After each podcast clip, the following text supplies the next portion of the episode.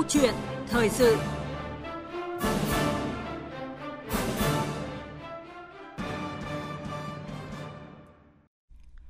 Thưa quý vị và các bạn, phiên họp thứ nhất của Hội đồng Tiền lương Quốc gia đã diễn ra hôm 9 tháng 8 vừa qua, thảo luận thương lượng về phương án điều chỉnh lương tối thiểu vùng 2024. Vẫn là bên có bên không, bên mong muốn nhiều, bên kỳ vọng không thay đổi. Hội đồng Tiền lương Quốc gia mới họp một lần, sẽ còn các phiên hơn nữa dự kiến diễn ra vào quý tư mới có phương án trình chính phủ. Việc điều chỉnh lương tối thiểu là quan trọng, cần thiết, nhưng điều chỉnh tăng ở mức bao nhiêu, thực hiện từ thời điểm nào cho đảm bảo hợp lý, hài hòa, lợi ích các bên luôn là bài toán khó. Tính khách quan và công minh phải là yêu cầu tiên quyết mới mong việc điều chỉnh lương tối thiểu vùng 2024 hợp tình, hợp lý, hỗ trợ phát triển kinh tế trong bối cảnh mới. Thông qua các đường dây nóng là 0243 934 1040 và 0243 5 563 563. Xin mời quý vị cùng bàn luận với ông Phạm Minh Huân, nguyên Thứ trưởng Bộ Lao động Thương binh và Xã hội, Chủ tịch Hội đồng Tiền lương Quốc gia trong nhiều năm liền. Bây giờ xin mời biên tập viên Thu Trang cùng vị khách mời bắt đầu cuộc trao đổi. Cảm ơn các biên tập viên Phương Hà, Phương Anh. Xin kính chào quý vị và các bạn và à, xin được trân trọng giới thiệu cảm ơn ông à, Phạm Minh Huân đã tới tham gia chương trình sáng nay. Vâng, xin à, chào các biên tập viên. Xin chào quý vị khán giả. Vâng, ờ, thưa ông là mỗi kỳ điều chỉnh lương ờ, tối thiểu ấy ạ là một lần ờ, dư luận xôn xao cùng những luồng ý kiến tranh luận trái chiều từ tổ chức công đoàn hay là đại diện giới chủ sử dụng lao động và tôi quan sát là kỳ cuộc nào thì cũng như vậy thôi. Ông cho rằng là lý do chính là như nào? Vâng, đúng như là các biên tập viên đã trao đổi vấn đề tiền lương tối thiểu thì rất khó tìm được cái tiếng nói chung Đấy và mỗi bên thì thông thường là có đại diện cho các cái thành viên của mình. Cho nên lúc nào cũng mong muốn những cái mà nó có lợi cho các cái thành viên đó. Thí dụ tổng liên đoàn thì mong muốn người lao động của mình được điều chỉnh tăng lên thêm để cải thiện đời sống. Nhờ bên người, người sử dụng lao động thì ờ, mong muốn là trong cái điều kiện hoàn cảnh kinh tế như này và các cái chi phối khác thì ừ, có nên đã nên điều chỉnh chưa hoặc là điều chỉnh cái mức mà ở cái mức nào? Đấy thì để tôi cho là rất là nhiều câu chuyện về xung quanh lương tối thiểu. Là câu chuyện khó tìm được cái tiếng nói chung cho nên là cũng tranh luận. Và thời gian gần đây thì qua phương tiện thông tin đại chúng thì tôi cũng biết được là cái à, nội dung của cái phiên họp ngày 9 tháng 8 à, thông qua phát biểu của một số thành viên. Đấy, thì rõ ràng là cũng cũng như là các lần điều chỉnh à, thương lượng trước thì tiếng nói cũng đang còn khác nhau đây là một cái mà tôi nghĩ nó cũng rất là bình thường. Đấy, để làm sao để chúng ta tìm các cái nguồn thông tin các cái căn cứ các cái cơ sở để tìm ra một cái cái một cái phương án nó dung hòa hơn để mà từ đó để, để chúng ta tư vấn hội đồng tiền lương quốc gia tư vấn cho chính phủ để đưa ra một cái quyết định cuối cùng vâng khá là nhiều ờ, thông tin đúng không ạ?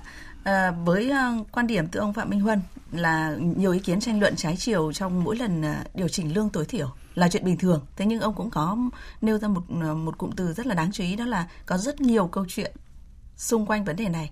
Và uh, các cái bên liên quan thì lúc nào cũng muốn là có lợi cho bên mình đại diện. Và một lát thì chúng ta sẽ tiếp tục bàn luận về lợi ích của việc là bên nào cũng muốn có lợi cho bên mình đại diện. Và những uh, điều mà thực sự là chưa thực sự là có lợi trong cái câu chuyện này là như thế nào. Bây giờ thì xin mời quý vị và các bạn hãy cùng nghe những thông tin đáng chú ý từ ờ, phóng viên Kim Thanh Hà Nam à, ghi nhận từ phiên họp thứ nhất của kỳ họp Hội đồng Tiền lương Quốc gia năm nay nhằm điều chỉnh lương tối thiểu vùng 2024 đấy. Theo quy định, mức lương tối thiểu vùng được Hội đồng Tiền lương Quốc gia xem xét điều chỉnh sau một năm thực hiện. Tuy nhiên, sau hơn 2 năm trì hoãn tăng lương do đại dịch COVID-19, đến năm 2022, Chính phủ đã ban hành Nghị định số 38 về việc tăng lương tối thiểu vùng ngay từ ngày 1 tháng 7 năm 2022 thay vì ngày 1 tháng 1 hàng năm. Mức tăng là 6%, kéo dài đến ngày 31 tháng 12 năm 2023. Đến thời điểm này, chỉ còn nửa năm nữa là đến hẹn lại lên, các cơ quan có thẩm quyền phải đưa ra phương án điều chỉnh tăng lương tối thiểu vùng cho năm 2024 để kịp cho lộ trình thực hiện ngay từ đầu năm. Vì vậy, câu chuyện tăng lương tối thiểu vùng lại được người lao động và cộng đồng doanh nghiệp quan tâm. Ông Lê Đình Quảng, Phó trưởng ban chính sách pháp luật Tổng Liên đoàn Lao động Việt Nam, thành viên Hội đồng Tiền lương Quốc gia nêu quan điểm. Ví dụ như chỉ số CPI của năm 2022 là 3,15%, 6 tháng đầu năm 2023 là 4,74%, mà quốc hội thì dự kiến năm nay là 4,5% và chúng tôi nghĩ là năm 2024 thì cái mức là trên 3%. Vì vậy chúng tôi chỉ mong muốn là chỉ bù đắp cái phần trượt giá để tiền lương thực tế của người lao động không bị giảm sút. Ông Hoàng Quang Phòng, Phó Chủ tịch Liên đoàn Thương mại và Công nghiệp Việt Nam, Phó Chủ tịch Hội đồng Tiền lương Quốc gia nêu quan điểm đồng tình với việc điều chỉnh tăng lương tối thiểu vùng, nhưng ngay lúc này thì không thể. Người ta đã duy trì được cái mức hiện có đã là rất khó khăn. Thậm chí có nhiều doanh nghiệp đang bàn đến cái chuyện không có khả năng duy trì được mức hiện tại và chúng tôi đang động viên doanh nghiệp cố gắng làm sao duy trì được mức hiện tại. Nếu điều chỉnh thì tôi cho rằng là doanh nghiệp sẽ khó khăn hơn. Doanh nghiệp khó khăn hơn thì có nghĩa là đời sống người lao động cũng sẽ khó khăn hơn. Vâng ạ, thưa ông, vẫn là bên có bên không, bên mong muốn nhiều và bên à, thì lại kỳ vọng là không thay đổi và à, rõ ràng là không khác bất kỳ một lần nào trước đây mặc dù là bối cảnh kinh tế thì chúng ta biết là đã thay đổi rất là nhiều so với trước và chúng tôi cũng được biết là Hội đồng Tiền lương Quốc gia thì đã có 10 năm hoạt động và bản thân ông thì cũng có tới 4 năm ở vai trò là Chủ tịch Hội đồng Tiền lương Quốc gia. Vậy thì ông có quan điểm như thế nào về điều này? À, như tôi đã nói thì à, vấn đề tiền lương à, tối thiểu ở Việt Nam thì à, trong cái giai đoạn mà chúng ta gọi là đang phát triển giai đoạn đang phát triển này và thị trường lao động thì cũng là chỉ giai đoạn phát triển ban đầu cho nên là các cái đối tượng hưởng lương tối thiểu cũng còn rất là lớn đặc biệt là các cái mức lương nó sẽ xít rất gần với lương tối thiểu, cho nên là được sự quan tâm của các cái người lao động và cũng như là cộng đồng doanh nghiệp, bởi vì lương tối thiểu của chúng ta tăng. Không những là chỉ những người mà đang hưởng lương thấp hơn lương tối thiểu thì phải điều chỉnh lên bằng, mà các cái mức lương phía trên cũng sẽ sẽ phải điều chỉnh để cho nó nó hợp lý. Và ngoài ra thì các cái chi phí khác về ví dụ như chi phí bảo hiểm xã hội cũng tăng lên, cho nên cái chi phí đó nhất là những cái doanh nghiệp thâm thâm dụng nhiều lao động. Đấy mà các cái mức lương đang quy định theo thâm niên hoặc là cái mức lương xây dựng xít nhau cho nên là người ta rất quan tâm. Cho nên đúng như là, là biên tập viên nói là người lao động thì cũng rất quan tâm vì đời sống nhưng mà người sử dụng lao động cũng quan tâm. Đó là vấn đề chi phí. Những vấn đề chi phí trong những cái điều kiện mà nó bình thường thì không sao nhưng mà trong điều kiện hiện nay là vấn đề cạnh tranh rất gay gắt và những ảnh hưởng sau cái dịch covid 19 thì đang rất nặng nề đối với doanh nghiệp. Cho nên câu chuyện năm nay, điều chỉnh lương năm nay, tôi có nghe phát biểu của các cái vị thành viên là cũng chỉ là phát biểu ban đầu. Còn chắc chắn là chúng ta phải điều, phải phải phải có các, đưa ra các căn cứ, các cái cơ sở để cuối cùng để chúng ta mới tư vấn được cho chính phủ một cái phương án. Năm nay là cái năm điều chỉnh tiền lương tôi cho là khó nhất, là trong cái bối cảnh bây giờ giữa lương và việc làm, ưu tiên cái nào hơn để cho người lao động cũng cũng cũng được cải thiện một phần và doanh nghiệp, quan trọng nhất là doanh nghiệp, đấy, tồn tại, phát triển qua cái giai đoạn khó khăn này. Đây là câu chuyện năm nay, câu chuyện lương. Nói điều chỉnh lương trong cái lúc này là lương tối thiểu trong lúc này là cũng rất là khó, bởi vì cái ưu tiên quan trọng hơn vẫn là vấn đề việc làm. Bởi vì như uh, các phương tiện thông tin đại chúng thì đã đưa tin hàng loạt vấn đề của chúng ta về doanh nghiệp đang đặt ra. Đấy, những doanh nghiệp vừa và nhỏ những doanh nghiệp thâm dụng lao động đang thiếu đơn hàng rất là trầm trọng. Và rõ ràng là khi thiếu đơn hàng như thế thì họ cơ cấu lại lao động họ đưa lao động sang khu vực bên ngoài bên ngoài tức là gọi là sa thải hoặc là người ta phải giảm giờ làm tức là giảm giờ làm cũng đồng nghĩa là giảm lương. Hoặc thậm chí là ngoài giảm giờ làm nữa thì người ta cũng còn giảm tiếp lương để làm sao để mà ờ, chống đỡ được qua cái giai đoạn khó khăn này. Và mong muốn của doanh nghiệp lúc này hơn lúc nào hết là có đơn hàng, nhiều đơn hàng quay trở lại. Và lúc đó có việc làm và có điều kiện về mặt tài chính kinh tế để mà mà mà điều chỉnh cái cái cái tiền lương nó, nói chung và lương tối thiểu nói riêng cho người lao động dường như là ông đang có ờ, lựa chọn một trong hai phương án. Như ông có nêu là câu chuyện là ừ, ờ, lương và việc làm. Mà ở thời điểm này thì cái gì là quan trọng hơn thì ông đang nghiêng về phương án nào? Tôi đang nghiêng vào phương án là vấn đề việc làm. Đây, đây là sức khỏe của doanh nghiệp hiện nay của chúng ta rất là nhiều. Những cảnh báo mà nó không phải khó khăn trong một vài tháng tới và thậm chí cái tình hình nó đang kéo dài hết năm 2023 đấy đấy là một câu chuyện mà mà mà chúng ta phải theo dõi tình hình này và chính vì thế cho nên là tôi biết là hội đồng tiền lương quốc gia là sẽ tiếp tục lại là, là sẽ sẽ bàn luận vấn đề này vào cái dịp cuối năm Vâng, bây giờ thì ờ, xin mời ông và quý thính giả nghe tiếp một thông tin đáng chú ý sau từ chuyên gia phân tích độc lập các vấn đề lao động tiền lương, đó là bà Đỗ Quỳnh Chi. Khi mà mình đưa ra bất cứ một cái đề xuất nào thì phải có một cái cơ sở đánh giá rất là khoa học. À, tôi đưa cái đề xuất đấy, nếu được chấp nhận thì nó sẽ ảnh hưởng như thế nào? Là các bên đã cố gắng làm cái điều đó. Nhưng mà cái phương pháp luận không rõ ràng, nó không thống nhất. Ví dụ như là hiện nay họ đang sử dụng cái phương pháp gì để họ đưa ra cái đề xuất đó liệu họ có phải chỉ sử dụng cái vấn đề lạm phát hay không hay là bên tổng liên đoàn chẳng hạn thì họ có cái điều tra để ước tính mức sống tối thiểu thực hiện theo phương pháp như thế nào nó không có sự công khai Ông có bình luận như thế nào về ờ, quan điểm vừa rồi ạ? Với tư cách là một chuyên gia mà đã có rất là nhiều kinh nghiệm mà có thể dùng cái từ là phân xử những cái cuộc ừ, tranh luận về điều chỉnh tiền lương đấy ạ. Bà Đỗ Quỳnh Chi ờ, nói rất là cụ thể, đó là bất cứ đề xuất nào thì cũng phải có cơ sở đánh giá khoa học để thuyết phục được. Tôi thì cũng ờ, đồng ý ý kiến với của chị Chi. Thế nhưng mà thực ra thì nó không phải là hoàn toàn không có căn cứ, không có cơ sở. Nhưng mà thông thường mỗi bên thì đang nhấn mạnh về một khía cạnh nào đấy. Thí dụ như Tổng Liên đoàn thì luôn luôn điều tra để nhấn mạnh đời sống của người lao động hiện nay đang rất là khó khăn. Vấn đề ờ, CPI tăng này, rồi lương thực tế giảm này, rồi vấn đề thuê nhà, vấn đề gửi tiền gửi trả tăng lên để nhấn mạnh khía cạnh đó.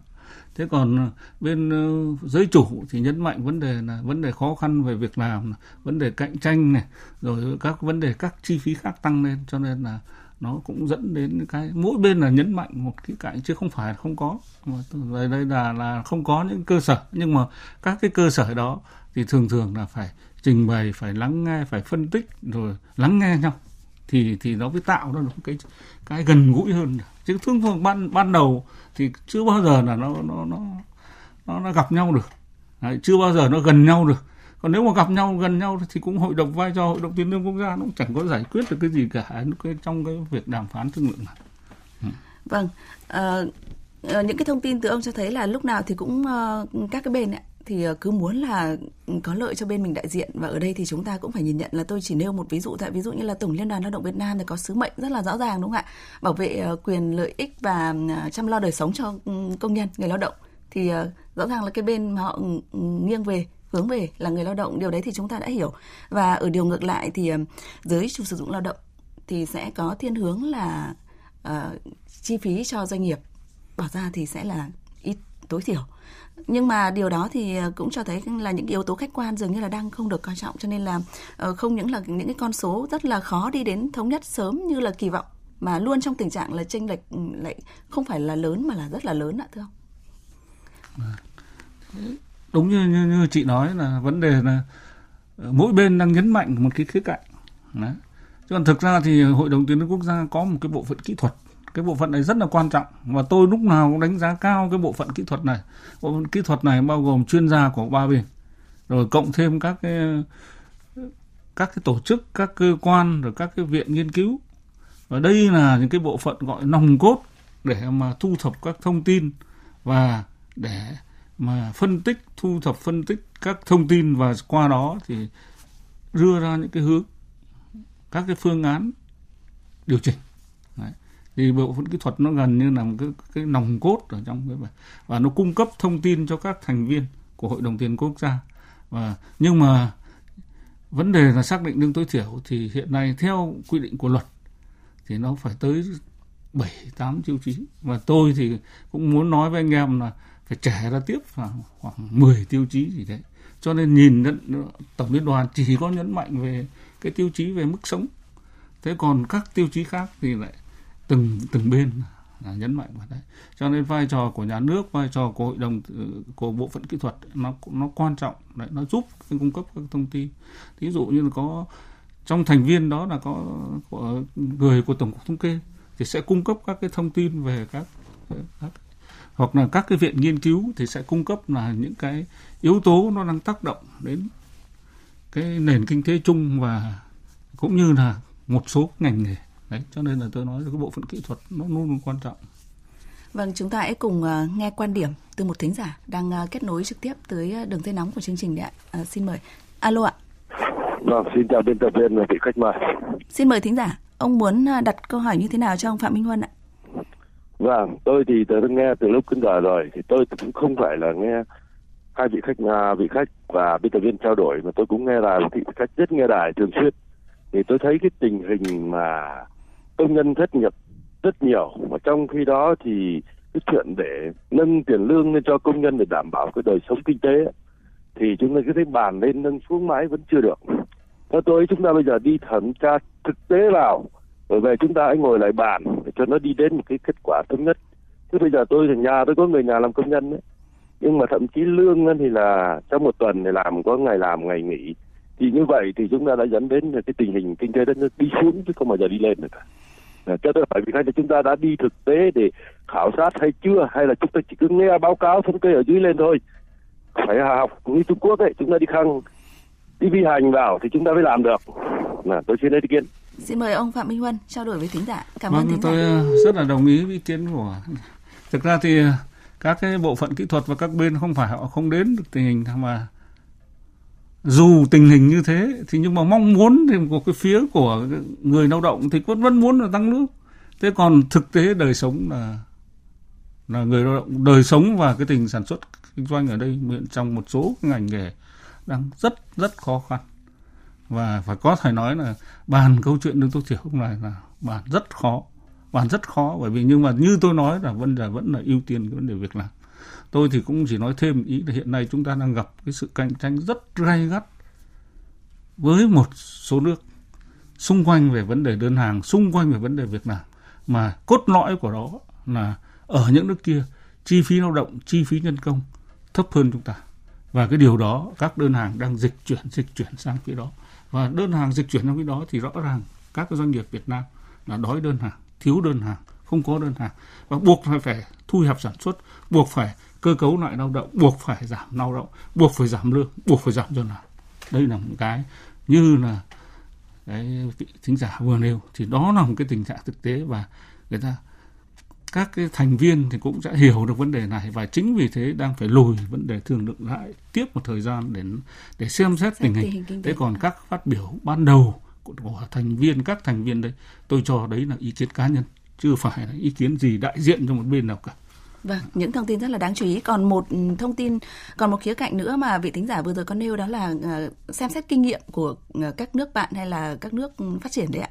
Thì ờ, thưa ông là chúng tôi cũng ghi nhận được một vài những ý kiến tương tự như vậy, tức là cho rằng là hãy vận dụng kinh nghiệm ừ, quốc tế trong câu chuyện này. Thế nhưng mà ở một chiều ngược lại thì thưa thính giả cũng như là thưa ông Phạm Minh Huân ạ, lại cũng có nhiều ý kiến cho rằng là kinh nghiệm quốc tế chỉ để ừ, tham khảo thôi và điều kiện của Việt Nam thì hoàn toàn khác. Bài toán lương thì vẫn là cái câu chuyện riêng của Việt Nam của doanh nghiệp và của người lao động Việt Nam mà chúng ta phải phải giải quyết với nhau trong cái bối cảnh kinh tế của nước ta.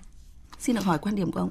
Vâng, đúng vấn đề ờ, học hỏi kinh nghiệm quốc tế nhưng mà chúng ta chỉ chọn lọc những cái gì nó phù hợp với điều kiện của chúng ta chứ chúng ta không thể áp đặt. Mỗi nước có cái điều kiện kinh tế xã hội khác nhau, cái mức độ phát triển là khác nhau cho nên là chúng ta không thể dập khuôn được và cái thể chế chính trị là khác nhau cho nên nó dẫn đến câu chuyện là chúng ta có học hỏi kinh nghiệm và thực tế hiện nay là tôi biết là ngay từ giai đoạn tôi làm và cho đến bây giờ thì các cái kinh nghiệm quốc tế rất là nhiều với chúng ta. Nhưng mà cái điều kiện phát triển của chúng ta đang là giai đoạn bắt đầu, chúng ta đang nước phát triển, chúng ta không thể lấy kinh nghiệm của các nước phát triển vào để áp chúng ta được. Và khi đó, ở các nước phát triển thì cái số đối tượng hưởng lương tối thiểu nó rất là ít. Đấy. Thế còn chúng ta thì đang là giai đoạn đầu phát triển. Cho nên thị trường lao động nó cũng đang sơ khai chúng ta vẫn rất nhiều cái lao động mà đang trình độ chuyên môn không cao cho nên là đang áp đang áp áp dụng và các cái mức lương tối thiểu hoặc cao hơn tối thiểu một chút cho nên là cái cái cái cái cái ảnh hưởng của lương tối thiểu của chúng ta nó lớn hơn với khác.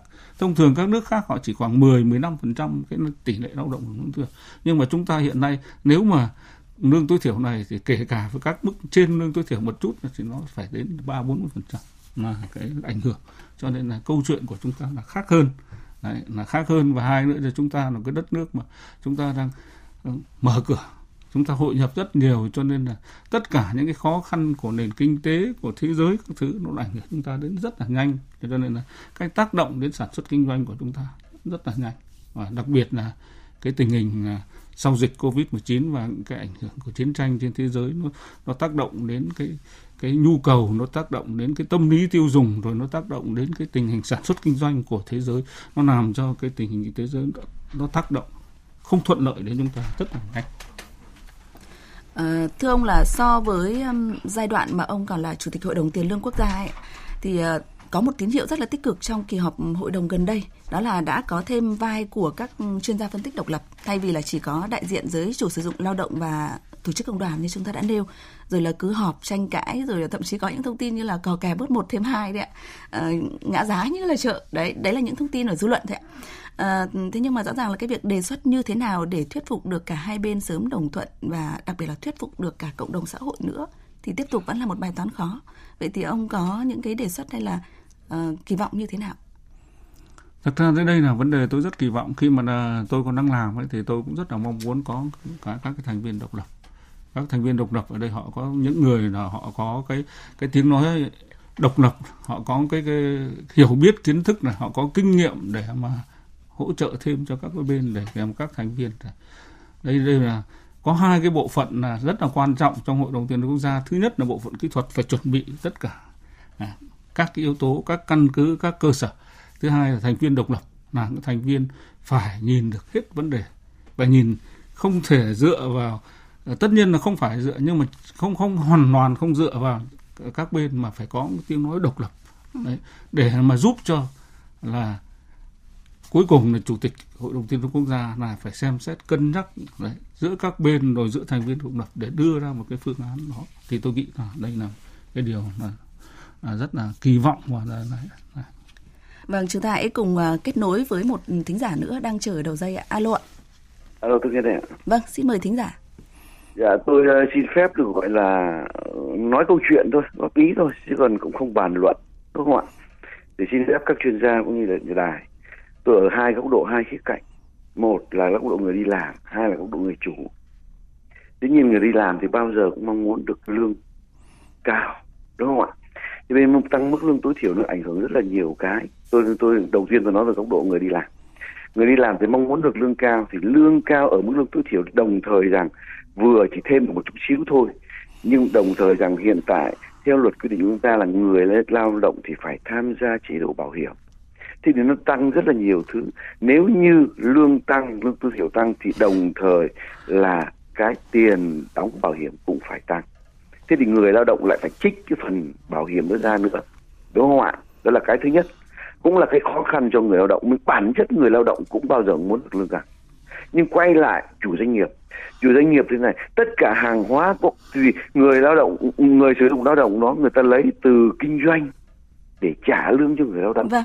Nhưng những cái mặt hàng và những cái sản phẩm đó nó không thể tăng được. Vì khách hàng không không không, không ra. Ví dụ dịch vụ sử dụng con người đi. Hôm nay mặt hàng đó tôi đang dạ hiện vâng. tại và rất nhiều là đơn vị đang cạnh tranh chẳng hạn thì doanh nghiệp đó bản chất của doanh nghiệp cũng muốn cho người lao động được lương cao. Dạ vâng, chúng tôi dạ, đã bản, hiểu quan điểm của thính giả. À, rất cảm Đấy. ơn thính giả đã chia sẻ ở cả hai góc độ, vừa là người lao động mà vừa là giới chủ sử dụng lao động và cũng như thông tin mà ông Phạm Minh Huân có nêu cách đây ít phút là câu chuyện về lương tối thiểu thì không chỉ đơn thuần là câu chuyện về được hưởng mức bao nhiêu mà còn ờ, tức là sẽ tác động tới nhiều vấn đề khác ví dụ như là như ông nêu là vấn đề bảo hiểm xã hội hay thậm chí là chúng ta được biết là còn à, ảnh hưởng đến cả an ninh đời sống chính trị nữa. nếu như trong trường hợp mà lương mà không đảm bảo không hài hòa lợi ích chẳng hạn thì sẽ xảy ra các cái vấn đề như là lãn công đình công như những thông tin mà tôi được biết là như vậy. À, đó là vấn đề vì sao mà Hội đồng Tiền lương quốc gia thì à, yêu cầu là tất cả các thành viên sẽ phải vì cái chung, phải khách quan công tâm và như ông Phạm Minh Huân nêu là phải có tầm nhìn xa đấy ạ, đánh giá được tác động của bối cảnh kinh tế quốc tế trong cả ngắn hạn và dài hạn thì ờ, những ờ, phương án được đưa ra thì mới hài hòa lợi ích giữa các bên cũng như là được ờ, cộng đồng xã hội quan tâm ủng hộ và chúng ta hãy cùng kỳ vọng vào những phiên họp tiếp theo với những đề xuất mà chúng ta vừa vừa làm có những cái thông tin hỗ trợ từ ông Phạm Minh Huân cũng như là những yêu cầu từ các vị thính giả đấy ạ. Một lần nữa thì cảm ơn ông Phạm Minh Huân, nguyên Thứ trưởng Bộ Lao động Thương binh và Xã hội, Chủ tịch Hội đồng Tiền lương Quốc gia nhiều năm liền đã cùng chúng tôi bàn luận nội dung này. À, vâng ạ. Cảm ơn uh, biên tập viên Thu Trang cùng với ông Phạm Minh Huân và cũng xin được thông tin thêm là sau phiên họp đầu tiên mà chưa có sự đồng thuận thì Hội đồng Tiền lương Quốc gia thống nhất phiên họp tiếp theo sẽ diễn ra vào quý 4 năm nay và sẽ chốt mức tăng lương tối thiểu vùng năm 2024. Việc lùi thời điểm phiên họp tiếp theo so với dự kiến ban đầu được khẳng định là để xem xét thêm tình hình kinh tế xã hội trong nước trước khi đưa ra quyết định và tôi nghĩ rằng là đó là điều cần thiết.